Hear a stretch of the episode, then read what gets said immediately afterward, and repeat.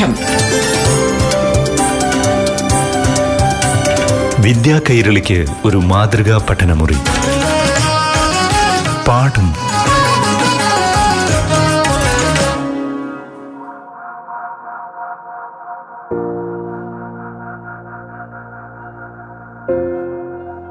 പ്രിയപ്പെട്ട കൂട്ടുകാരെ, പാഠം ക്ലാസ് മുറിയിലേക്ക് എല്ലാ കൂട്ടുകാർക്കും സ്വാഗതം. കഴിഞ്ഞ ദിവസം പ്രപഞ്ച രഹസ്യത്തെക്കുറിച്ചും മനുഷ്യന്റെയും മറ്റ് ജീവജാലങ്ങളുടെയും നിലനിൽപ്പിനെക്കുറിച്ചുമൊക്കെ വളരെ വിശദമായി പ്രതിപാദിച്ചിരുന്നു. അതിന്റെ തുടർച്ചയാണ് ഇന്നത്തെ അധ്യായത്തിലും ഉൾപ്പെടുത്തിയിരിക്കുന്നത്. മനുഷ്യന്റെ നിലനിൽപ്പിനെ ബാധിക്കുന്ന നിരവധി കാരണങ്ങളുണ്ട്. ആ കാരണങ്ങളെക്കുറിച്ചൊക്കെ കഴിഞ്ഞ അധ്യായത്തിൽ വളരെ വിശദമായി പറഞ്ഞതാണ്. ഇനി നമ്മൾ മനുഷ്യന്റെ നിലനിൽപ്പിനെ ബാധിക്കുന്ന വൈറസുകളെക്കുറിച്ചാണ് ഇന്നാദ്യം പറയുന്നത്. അറിവുകൾ പങ്കുവയ്ക്കാനായി ഇന്ന് കൂട്ടുകാർക്കൊപ്പമുള്ളത് വയനാട് മേപ്പാടി GLPS അധ്യാപകനായ ശ്രീ സാബു ജോസ്. നമ്മൾ വൈറസിനെതിരെ പോരാടിക്കൊണ്ടിരിക്കുകയാണ് ലോകമൊട്ടാകെ. നമുക്കറിയാം, ഇപ്പോൾ വൈറസ് 3 പ്രാവശ്യമെങ്കിലും ഇപ്പോൾ നമ്മൾ ഫേസ് ചെയ്തുകൊണ്ടിരിക്കുന്ന വൈറസ് മ്യൂട്ടന്റ് ആയി കഴിഞ്ഞിട്ടുണ്ട്. നമ്മൾ ഒമൈക്രോണിന്റെ ലോകത്തിലാണ് ജീവിക്കുന്നത്. പക്ഷേ നമ്മൾ വാക്സിനേഷൻ കൊണ്ട്, നമ്മുടെ ജീവിത ക്രമത്തിലുണ്ടാക്കിയ മാറ്റങ്ങൾ കൊണ്ട്, മാത്രമല്ല ഇതൊരു ദുർബലനായ വൈറസാണ്. മറ്റു വൈറസുകളെ അപേക്ഷിച്ച്, ഇപ്പൊ നിപ വൈറസുകളെ പോലെയുള്ള വൈറസിനെ അപേക്ഷിച്ചിട്ട് ദുർബലനാണ്. അപ്പോൾ അതുകൊണ്ട് തന്നെയാണ് നമ്മൾക്ക് അതിജീവിക്കാനായിട്ട് സാധിച്ചത്. വാക്സിനേഷൻ കൊണ്ട് നമ്മൾ ഒരുപാട് ഒരുപാട് ഒരുപാട് മുന്നേറി കഴിഞ്ഞിരിക്കുകയാണ്. അപ്പൊ അതിനെക്കുറിച്ച്, വൈറസിനെക്കുറിച്ച് ഞാൻ കൂടുതൽ വിശദീകരിക്കുന്നില്ല. വൈറസുകളുടെ ആക്രമണം കാരണം വൈറസുകളെ നമുക്ക് തടഞ്ഞു നിർത്താനേ പറ്റുള്ളൂ, ഉന്മൂലനം ചെയ്യാൻ പറ്റില്ല. ജലദോഷമുള്ള രാജ്യത്തിൽ, അല്ലെങ്കിൽ ലോകക്രമത്തിലാണ് നമ്മൾ ജീവിക്കുന്നത്. പോളിയോ ഉള്ള ലോകക്രമത്തിലാണ് നമ്മൾ ജീവിക്കുന്നത്. മലേറിയ ഉള്ള ലോകക്രമത്തിലാണ് നമ്മൾ ജീവിക്കുന്നത്. അങ്ങനെയുള്ള ലോകക്രമത്തിലാണ് ജീവിക്കുന്നത്. പക്ഷേ നമ്മൾ ആർജിച്ചെടുത്ത പ്രതിരോധ ശേഷികൾ കൊണ്ടാണ് നമ്മൾ ഇപ്പോൾ നമ്മളിവിടെ അതിജീവിച്ചുകൊണ്ടിരിക്കുന്നത്. ജലദോഷം നമുക്ക് ഒരിക്കലും അപ്രത്യക്ഷമാകുന്നതല്ല. ജലദോഷം വൈറസ് കൊണ്ടാണ് ഉണ്ടാകുന്നത്. അതുപോലെ തന്നെ നമുക്ക് ഒമൈക്രോണിനെയും അല്ലെങ്കിൽ ഈ കൊറോണ വൈറസിനെയും ഒക്കെ അതിജീവിക്കുക, അല്ലെങ്കിൽ അതിനെ തടഞ്ഞു നിർത്താനായിട്ടുള്ള, അല്ലെങ്കിൽ നമുക്കൊരു പ്രതിരോധ ശേഷി ഉണ്ടാക്കാനായിട്ടുള്ള വാക്സിനേഷൻ. ഇപ്പൊ നമുക്കറിയാം, റാബീസ് വാക്സിനൊക്കെ ഉണ്ടായത് അങ്ങനെയാണ്. അങ്ങനെ അതിജീവിക്കാനായിട്ടുള്ള ഒരു ശേഷിയിലേക്ക് മനുഷ്യനെ ഉയർത്തിക്കൊണ്ട് വരുന്നത് സയൻസാണ്, സയൻസ് കമ്മ്യൂണിറ്റി. അപ്പോൾ വൈറസിനെതിരെയുള്ള ആക്രമണവും നമ്മൾ തടഞ്ഞു നിർത്തിക്കൊണ്ടിരിക്കുകയാണ്. ഇനിയും ഉണ്ടാകാം ഒരുപാട് ആക്രമണങ്ങൾ സൂക്ഷ്മജീവികളുടെ ഭാഗത്തു നിന്നും, അതിബുദ്ധിമാനായ മനുഷ്യൻ സ്വയം സൃഷ്ടിക്കുന്ന പ്രശ്നങ്ങളിൽ നിന്നും ഒക്കെ സ്വാഭാവികമായിട്ടുണ്ടാകുന്ന, അല്ലെങ്കിൽ വലിയൊരു പ്രദേശത്താണ് നമ്മൾ ജീവിക്കുന്നത്, പ്രപഞ്ചം എന്ന് പറയുന്നത്. അതിനൊരു കൊച്ചു പ്രദേശമാണ് ഭൂമിയും സൗരയൂഥവും. അപ്പൊ അതിൽ നിന്ന് മനുഷ്യൻ നമുക്കൊരിക്കലും നിർവഹിക്കാൻ കഴിയാത്ത, അല്ലെങ്കിൽ നമുക്കൊരിക്കലും നിർണ്ണയിക്കാൻ കഴിയാത്ത ഒരുപാട് അപകടങ്ങളും ഒക്കെ നമുക്ക് ഉണ്ടാക്കാൻ സാധിക്കും. അപ്പോൾ ഇത്രയും എനിക്ക് പറയാനുള്ളൂ. നമ്മൾ ഇന്നാണ് ജീവിക്കുന്നത്, ഇവിടെയാണ്, ഭൂമിയിലാണ് ജീവിക്കുന്നത്. അപ്പോൾ ജീവിക്കുക, ജീവിക്കാൻ അനുവദിക്കുക. നമ്മൾ നന്നായി ജീവിക്കുക, സമാധാനത്തോടെ ജീവിക്കുക, സന്തോഷത്തോടെ ജീവിക്കുക, മറ്റുള്ളവരെ ജീവിക്കാൻ അനുവദിക്കുക.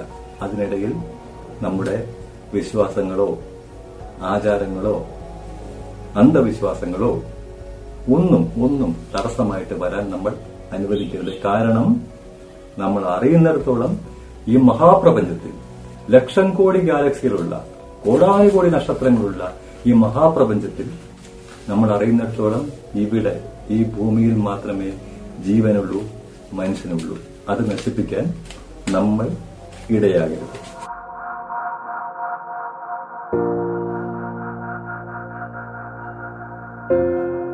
അപ്പോൾ ഹോമോസാപ്പിയൻസിന്റെ മറ്റ് ജീവജാലങ്ങളുടെയൊക്കെ നിലനിൽപ്പിനെ ബാധിക്കുന്ന നിരവധി വെല്ലുവിളികൾ, അതേക്കുറിച്ച് കൂട്ടുകാർക്ക് മനസ്സിലാക്കിയല്ലോ. ഇനി പ്രപഞ്ചത്തിന്റെ ഉള്ളറകളിലേക്കാണ് നമ്മൾ കടന്നു പോകുന്നത്, പ്രപഞ്ച രഹസ്യങ്ങളിലേക്ക്. ഇനി എത്ര കാലം ഈ ഭൂമിയിൽ എന്നുള്ള ഒരു വിഷയമാണ് നമ്മൾ സംസാരിച്ചുകൊണ്ടിരുന്നത്. നമ്മളൊരു 10 കാരണങ്ങളെക്കുറിച്ച് സംസാരിച്ചിരുന്നു. ഇനി നമുക്ക് സംസാരിക്കാനുള്ളത് അതിനപ്പുറത്തേക്ക് എന്തെങ്കിലും സാധ്യതകളുണ്ടോ എന്നുള്ളതാണ്. അല്ലെങ്കിൽ നമുക്ക് ഭൂമിയിൽ അതിജീവിക്കാനായിട്ട് എന്തെങ്കിലും സാധ്യതകളുണ്ടോ എന്നുള്ളതൊരു വലിയ പ്രശ്നം തന്നെയാണ്. അതിബുദ്ധിമാനായ ജീവിയാണ് ഹോമോ സാപ്പിയൻസ്, സെൻസാപ്പിയൻസ്.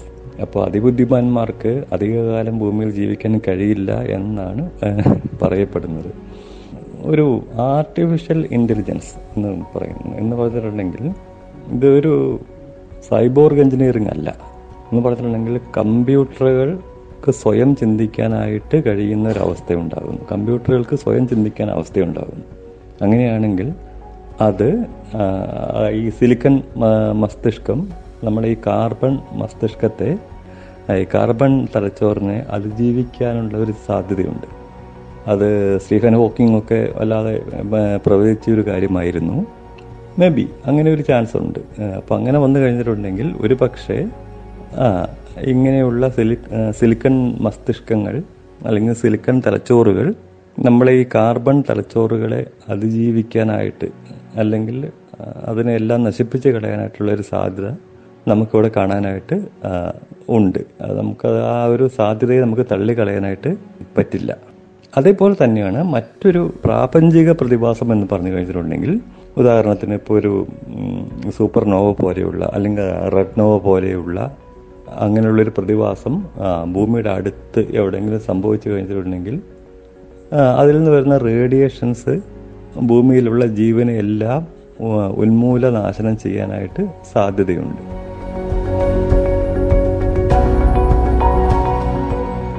ഇനി മറ്റൊരു കാര്യം പറഞ്ഞിട്ടുണ്ടെങ്കിൽ, ഈ ജീവൻ എന്ന് പറയുന്നത് ഈ ഭൂമിയിൽ മാത്രം നിലനിൽക്കുന്ന ഒരു കാര്യമാകണമെന്നില്ല.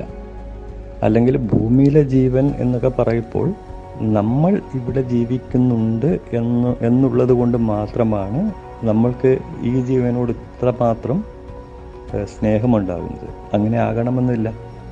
ജീവൻ്റെ സമവാക്യങ്ങൾ ഇങ്ങനെ ആകണമെന്നില്ല. അതിൻ്റെ നിർവചനങ്ങളും ഇങ്ങനെ ആകണമെന്നില്ല. എന്ന് പറഞ്ഞിട്ടുണ്ടെങ്കിൽ 30,000 കോടി സ്റ്റാർസ് ഉണ്ട് നമ്മുടെ മിൽക്കി വേയിൽ, ക്ഷീരപഥത്തിൽ.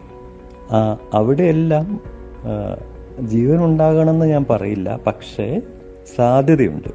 എന്ന് പറഞ്ഞാൽ ഇപ്പോൾ ഭൂമിയിൽ ജീവനുണ്ടാകാൻ കാരണം എന്ന് പറഞ്ഞാൽ സൂര്യൻ്റെ കേന്ദ്രത്തിൽ നിന്നും വാസയോഗ്യ മേഖല എന്ന് പറയും, ഹാബിറ്റബിൾ സോൺ, ആ ഒരു മേഖലയിൽ നിൽക്കുന്ന ഒരു ഗ്രഹമായതുകൊണ്ടാണ് ഭൂമിയിൽ ജീവൻ ഉണ്ടായത്. എന്ന് പറഞ്ഞിട്ടുണ്ടെങ്കിൽ, വളരെ ലളിതമായി പറഞ്ഞിട്ടുണ്ടെങ്കിൽ, നമ്മൾ കാർബൺ ബേസ്ഡാണ്, വാട്ടർ ബേസ്ഡ് ലൈഫാണ് ഇവിടെ ഭൂമിയിലുള്ളതല്ല. എന്ന് പറഞ്ഞാൽ ജലം ദ്രാവക അവസ്ഥയിൽ നിലനിൽക്കുന്ന ഒരു മേഖലയിലാണ് ഭൂമി ഉള്ളത്. എന്നതുകൊണ്ടാണ് ഇവിടെ നമ്മൾ കാണുന്നത് പോലെയുള്ള ജീവനുണ്ടായത്, മൃഗങ്ങളുണ്ടായത്, സസ്യങ്ങളുണ്ടായത്, മനുഷ്യനുണ്ടായത്, ഓക്കെ, എല്ലാം ഉണ്ടായത് അങ്ങനെ തന്നെയാണ്. അപ്പോൾ അങ്ങനെ അതേപോലെ തന്നെ എന്ന് പറഞ്ഞിട്ടുണ്ടെങ്കിൽ സൂര്യൻ്റെ ഏകദേശം 6000 കെൽവിൻ ഉപരിതല താപനിലയുള്ള ഒരു നക്ഷത്രമാണ് സൂര്യൻ. അങ്ങനെ അല്ലെങ്കിൽ സൂര്യനേക്കാളും കൂടുതൽ താപനിലയുള്ള നക്ഷത്രങ്ങൾ ഉണ്ടെങ്കിൽ അതിൻ്റെ ഹാബിറ്റബിൾ സോണും ഉണ്ടാകുമല്ലോ, വാസയോഗ്യ മേഖലകൾ. അപ്പോൾ അവിടെ ജീവൻ ഉണ്ടായിക്കൂടെ? പക്ഷേ അത് ഭൂമിയിലെ ജീവനെ പോലെ ആകും എന്ന് നമുക്ക് വാശി പിടിക്കാനായിട്ട് പറ്റില്ല. കാരണം എന്ന് പറഞ്ഞാൽ ഇവിടെ ജീവനുണ്ടായത് ഭൂമിയുടെ അന്തരീക്ഷം, ഭൂമിയുടെ ഗുരുത്വാകർഷണ ബലം, അങ്ങനെ ഒരുപാട് കാരണങ്ങൾ ഇതിനെ സ്വാധീനിക്കുന്നുണ്ട്. അപ്പോൾ ജീവൻ്റെ നിർവചനങ്ങൾ നമ്മൾ കണക്കാക്കുന്ന പോലെ ആയിരിക്കണമെന്നില്ല. അങ്ങനെയാണെങ്കിൽ 30,000 കോടി സ്റ്റാറുകളിൽ 1% കണക്കാക്കിയാൽ മതി, മുഴുവൻ വേണ്ട, 1% കണക്കാക്കിയാൽ മതി. നമ്മൾ സൂര്യനെ പോലെയുള്ള സ്റ്റാറുകളെ നമുക്ക് പരിഗണിക്കാം. സൂര്യനെ പോലെയുള്ള സ്റ്റാറുകൾ ഒരു 10%-എങ്കിലും ഉണ്ട് മിൽക്കി വേയിൽ. നമുക്ക് 1% കണക്കാക്കാം. അതിൽ ഭൂമിയെപ്പോലെ ഗ്രഹങ്ങളുണ്ടെന്ന് വിചാരിക്കുക, അത് നമുക്ക് 1% കണക്കാക്കാം. അവിടെ ജീവനുണ്ടെന്നും വിചാരിക്കുക, അത് നമുക്ക് 1% കണക്കാക്കുക. അത് മനുഷ്യരെ പോലെയുള്ള ജീവനുണ്ടെന്ന് കണക്കാക്കുക, അത് നമുക്ക് 1% കണക്കാക്കാം. അത് നമ്മുടെ എല്ലാവരുടെയും കോപ്പികളുണ്ടെന്ന് കണക്കാക്കുക, അതും നമുക്ക് 1% കണക്കാക്കാം. അങ്ങനെയാണെങ്കിൽ 1,000,000,000 കോടി ഗാലക്സികളുണ്ട് നമ്മുടെ പ്രപഞ്ചത്തിൽ. 1,000,000,000 കോടി ഗാലക്സികൾ നമ്മുടെ പ്രപഞ്ചത്തിലുണ്ട്. അപ്പോൾ അങ്ങനെയാണെങ്കിൽ നമ്മുടെ കോപ്പികൾ എത്രമാത്രം ഉണ്ടായിരിക്കും? അപ്പോൾ ജീവൻ എന്ന് പറഞ്ഞിട്ടുണ്ടെങ്കിൽ നമ്മൾ ഭൂമിയിൽ കണക്കാക്കുന്നത് പോലെയോ ഭൂമിയിൽ കാണുന്നത് പോലെയോ ആകണമെന്നില്ല. പാഠം വിദ്യാ കൈരളിക്ക് ഒരു മാതൃകാ പഠനമുറി. പാഠം ഒരിടവേളയ്ക്ക് ശേഷം തുടരും.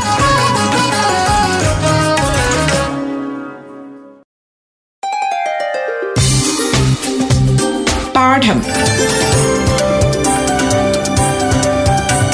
വിദ്യാ കൈരളിക്ക് ഒരു മാതൃകാ പഠനമുറി.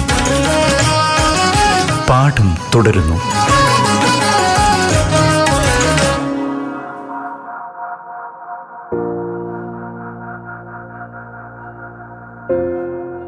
പാഠം തുടരുകയാണ്. പ്രപഞ്ചത്തെക്കുറിച്ചുള്ള കൗതുകകരമായ വിശേഷങ്ങളാണ് കൂട്ടുകാർ കേട്ടുകൊണ്ടിരിക്കുന്നത്. ഇന്ന് അറിവുകൾ പങ്കുവയ്ക്കാനായി കൂട്ടുകാർക്കൊപ്പമുള്ളത് വയനാട് മേപ്പാടി GLPSലെ അധ്യാപകൻ ശ്രീ സാബു ജോസ്. ലക്ഷം കോടി ഗാലക്സികൾ നമ്മുടെ പ്രപഞ്ചത്തിലുണ്ട്. അപ്പോൾ അങ്ങനെയാണെങ്കിൽ നമ്മുടെ കോപ്പികൾ എത്രമാത്രം ഉണ്ടായിരിക്കും? അപ്പോൾ ജീവൻ എന്ന് പറഞ്ഞിട്ടുണ്ടെങ്കിൽ നമ്മൾ ഭൂമിയിൽ കണക്കാക്കുന്നത് പോലെയോ ഭൂമിയിൽ കാണുന്നത് പോലെയോ ആകണമെന്നില്ല. ഞാനൊരു ഉദാഹരണം കൂടി പറയാം. നമ്മുടെ തൊട്ടടുത്തുള്ള നമ്മുടെ അയൽക്കാരനാണല്ലോ ചന്ദ്രൻ, ദ മൂൺ. മൂണിൽ ലൈഫുണ്ടെന്ന് വിചാരിക്കുക. ലൈഫില്ല, ഓക്കെ, ലൈഫുണ്ടെന്ന് വിചാരിക്കുക. അങ്ങനെയാണെങ്കിൽ ആ ലൈഫിൻ്റെ രൂപം എന്തായിരിക്കും എന്ന് ഒന്ന് പറയാമോ? ഉദാഹരണത്തിന് ചന്ദ്രനിൽ അന്തരീക്ഷമില്ല എന്ന് പറഞ്ഞിട്ടുണ്ടെങ്കിൽ, അന്തരീക്ഷമില്ല എന്ന് പറഞ്ഞാൽ ശബ്ദം കേൾക്കാനായിട്ട് പറ്റില്ല. അപ്പോൾ ശബ്ദം കേൾക്കാൻ പറ്റാത്തൊരു ജീവി അവിടെ ഉണ്ടെങ്കിൽ അതിന് ചെവി ഉണ്ടാകേണ്ട കാര്യമില്ലല്ലോ. ഇനി ഭൂമിയുടെ ഗുരുത്വാകർഷണ ബലത്തിൻ്റെ 1/6 മാത്രമാണ് ചന്ദ്രനിലുള്ള ഗുരുത്വാകർഷണ ബലം. അപ്പം അങ്ങനെയാണെങ്കിൽ അവിടെയുള്ള മരങ്ങൾക്കൊക്കെ ഒരു പക്ഷേ ഭൂമിയിലുള്ള മരങ്ങളുടെ ഒരു 6 ഇരട്ടി ഉയരമുണ്ടാകും, അല്ലേ? അന്തരീക്ഷമില്ല എന്ന് ഞാൻ പറഞ്ഞു. അപ്പോൾ അവിടെ ജീവനുണ്ടെങ്കിൽ ആ ജീവികൾക്ക് ഓക്സിജൻ ശ്വസിക്കണ്ടേ? അവരെവിടെ നിന്നാണ് ഓക്സിജൻ ശ്വസിക്കുക? റിഗോലിത്ത്, യെസ്, അതായത് ചന്ദ്രൻ്റെ ധൂളിയിൽ നിന്ന്, മണ്ണിൽ നിന്നാണ് ഓക്സിജൻ ശ്വസിക്കേണ്ടത്. അങ്ങനെയാണെങ്കിൽ അന്തരീക്ഷത്തിൽ നിന്ന് ഓക്സിജൻ ശ്വസിക്കാൻ ആവശ്യമില്ലെങ്കിൽ പിന്നെ ഈ മൂക്കുകളുടെ ആവശ്യമില്ലല്ലോ. അങ്ങനെയാണെങ്കിൽ അത് സ്കിന്നിൽ കൂടെയല്ലേ, തൊലിയിൽ കൂടെയല്ലേ, തൊലിപ്പുറത്തു കൂടെയാണ് ഈ ഓക്സിജൻ സ്വീകരിക്കേണ്ടി വരിക. അപ്പം അങ്ങനെയാണെങ്കിൽ അവിടുത്തെ ജീവി എങ്ങനെയായിരിക്കും? മണ്ണിലേക്ക് ഒട്ടിക്കിടക്കുന്ന ഒരു ജീവിയായിട്ട് മാറേണ്ടി വരും. കാരണം അതിൻ്റെ സ്കിന്നിൽ കൂടെ ആയിരിക്കണം ഓക്സിജൻ സ്വീകരിക്കേണ്ടി വരിക. ഇനി അന്തരീക്ഷം ഇല്ലാത്ത കാര്യം ഞാൻ വീണ്ടും പറയുകയാണ്. അന്തരീക്ഷം ഇല്ലാത്തത് കൊണ്ട് എപ്പോഴാണോ സണ്ണിനെ ഫേസ് ചെയ്യുന്നത്, ആ ഫേസ് ചെയ്യുന്ന ഭാഗത്ത് ഏകദേശം 200 ഡിഗ്രി സെൽഷ്യസിനേക്കാൾ മുകളിൽ ചൂടായിരിക്കും.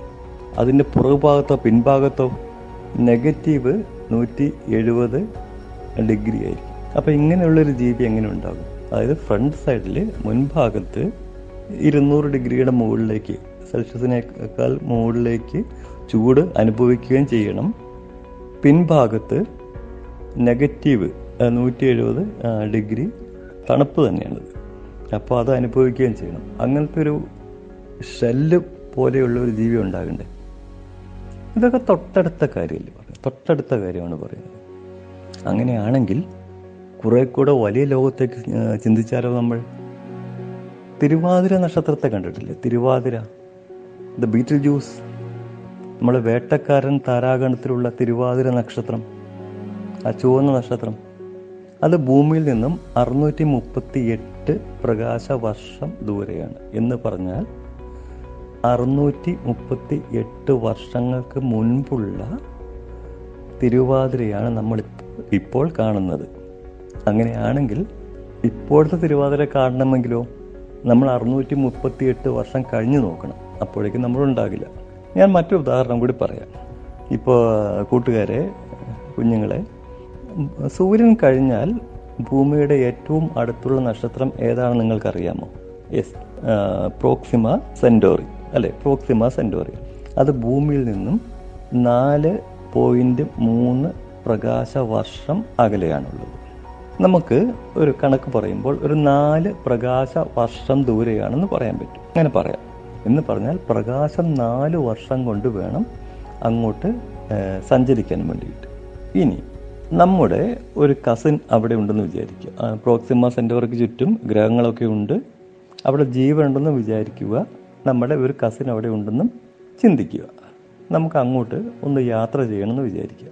നമ്മളിപ്പോഴത്തെ ഏറ്റവും ശക്തമായ റോക്കറ്റ് ഉപയോഗിച്ച് അങ്ങോട്ട് യാത്ര ചെയ്താൽ കഴിഞ്ഞാൽ അവിടെ എത്താനായിട്ട് വേണ്ട സമയം എത്രയാണ് നിങ്ങൾക്കറിയാമോ? ഏകദേശം 70,000 വർഷം വേണം. 70,000 വർഷം നമുക്ക് അങ്ങോട്ട് യാത്ര ചെയ്യാനായിട്ട് വേണ്ടി വരും. നമുക്ക് പ്രകാശ വേഗതയിൽ യാത്ര ചെയ്യാൻ പറ്റില്ലല്ലോ. ഓക്കെ, ഇനി നമ്മുടെ ഒരു കസിനോട്, അവിടെയുള്ളൊരു കസിനുണ്ടെന്ന് വിചാരിക്കുക, ആ കസിനോട് നമുക്കൊരു ഫോൺ ചെയ്യാമെന്ന് വിചാരിക്കാം. ഭൂമിയിൽ നിന്ന് ഒരു ഫോൺ ചെയ്യുകയാണ്, നമ്മുടെ വീട്ടിലൊരു ഫങ്ഷൻ നടക്കുകയാണ്, നമ്മളങ്ങോട്ട് ഒരു ഫോൺ ചെയ്യുകയാണ്, ഒരു ഹൗസ് വാമിങ് പ്രോഗ്രാം നടക്കുകയാണ് നമ്മുടെ വീട്ടിൽ, നമ്മളങ്ങോട്ട് അവരോട് ഫോൺ ചെയ്യുകയാണ്. നമ്മൾ ഹലോ എന്ന് പറഞ്ഞു കഴിച്ചിട്ടുണ്ടെങ്കിൽ അവിടെ ഒരു റേഡിയോ ഫോണൊക്കെ ഉണ്ടെന്ന് വിചാരിക്കുക. ഓക്കെ, നമ്മൾ ഹലോ എന്ന് പറഞ്ഞു കഴിഞ്ഞാൽ ഇത് പ്രകാശ വേഗതയിലാണല്ലോ സഞ്ചരിക്കുക, ഇലക്ട്രോ മാഗ്നറ്റിക് വേവ്സ് ആണ്, പ്രകാശ വേഗതയിലായിരിക്കും സഞ്ചരിക്കുക. ഈ ഹലോ അവിടെ എത്താനായിട്ട് 4 വർഷം എടുക്കും. അവർ തിരിച്ച് ഹലോ എന്ന് പറയുകയാണെങ്കിലോ വീണ്ടും 4 വർഷം കഴിഞ്ഞു. പിന്നെ നമ്മൾ നമ്മുടെ വീട്ടിൽ നടക്കാൻ പോകുന്ന ഫംഗ്ഷനെക്കുറിച്ച് പറയുകയാണെങ്കിൽ സമയം ഇങ്ങനെ കൂടിക്കൊണ്ടിരിക്കും. അതോടെ വീട്ടിലെ ഫംഗ്ഷനും കഴിഞ്ഞിട്ടുണ്ടാകും, എല്ലാ കാര്യങ്ങളും കഴിഞ്ഞിട്ടുണ്ടാകും. ഇത് തൊട്ടടുത്ത കാര്യമാണ് ഞാൻ പറഞ്ഞത്. തിരുവാതിരയെക്കുറിച്ച് തന്നെ പറയാം, ബീറ്റിൽജൂസിനെ കുറിച്ച് പറയാം.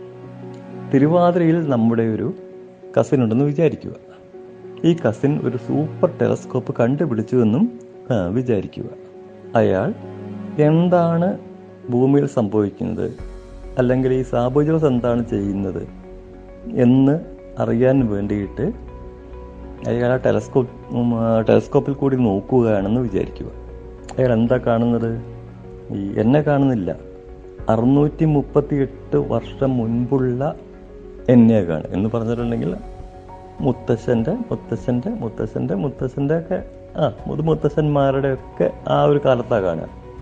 അപ്പോൾ ഇവിടെ മൊബൈൽ ഫോൺ ഉണ്ടാകില്ല, കാറുണ്ടാകില്ല, ഈവൻ ബസ് പോലും ഉണ്ടാകില്ല. കാളവണ്ടിയുടെ ഒരു കാലഘട്ടത്തിലേക്കായിരിക്കും അയാൾ കാണുന്നത്. അയാൾക്ക് ഇപ്പോഴെന്നെ കാണണമെങ്കിലോ 638 വർഷം കഴിഞ്ഞിട്ട് നോക്കണം. ഇതൊക്കെ തൊട്ടടുത്ത കാര്യങ്ങളാണ് ഞാൻ പറഞ്ഞത്. അങ്ങനെയാണെങ്കിൽ 1,00,000,000,000 ഗാലക്സിയിലുള്ള ഈ പ്രപഞ്ചത്തിൽ ജീവനുണ്ടാകാം. ഈ ജീവനൊന്നും നമ്മളെ തേടി വരാത്തത് എന്താണ് എന്നുള്ളൊരു സംശയം എല്ലാവർക്കും ഉണ്ടാകാം. ഇതാണ് കാരണം, ഡിസ്റ്റൻസ്, ദൂരമാണ് കാരണം.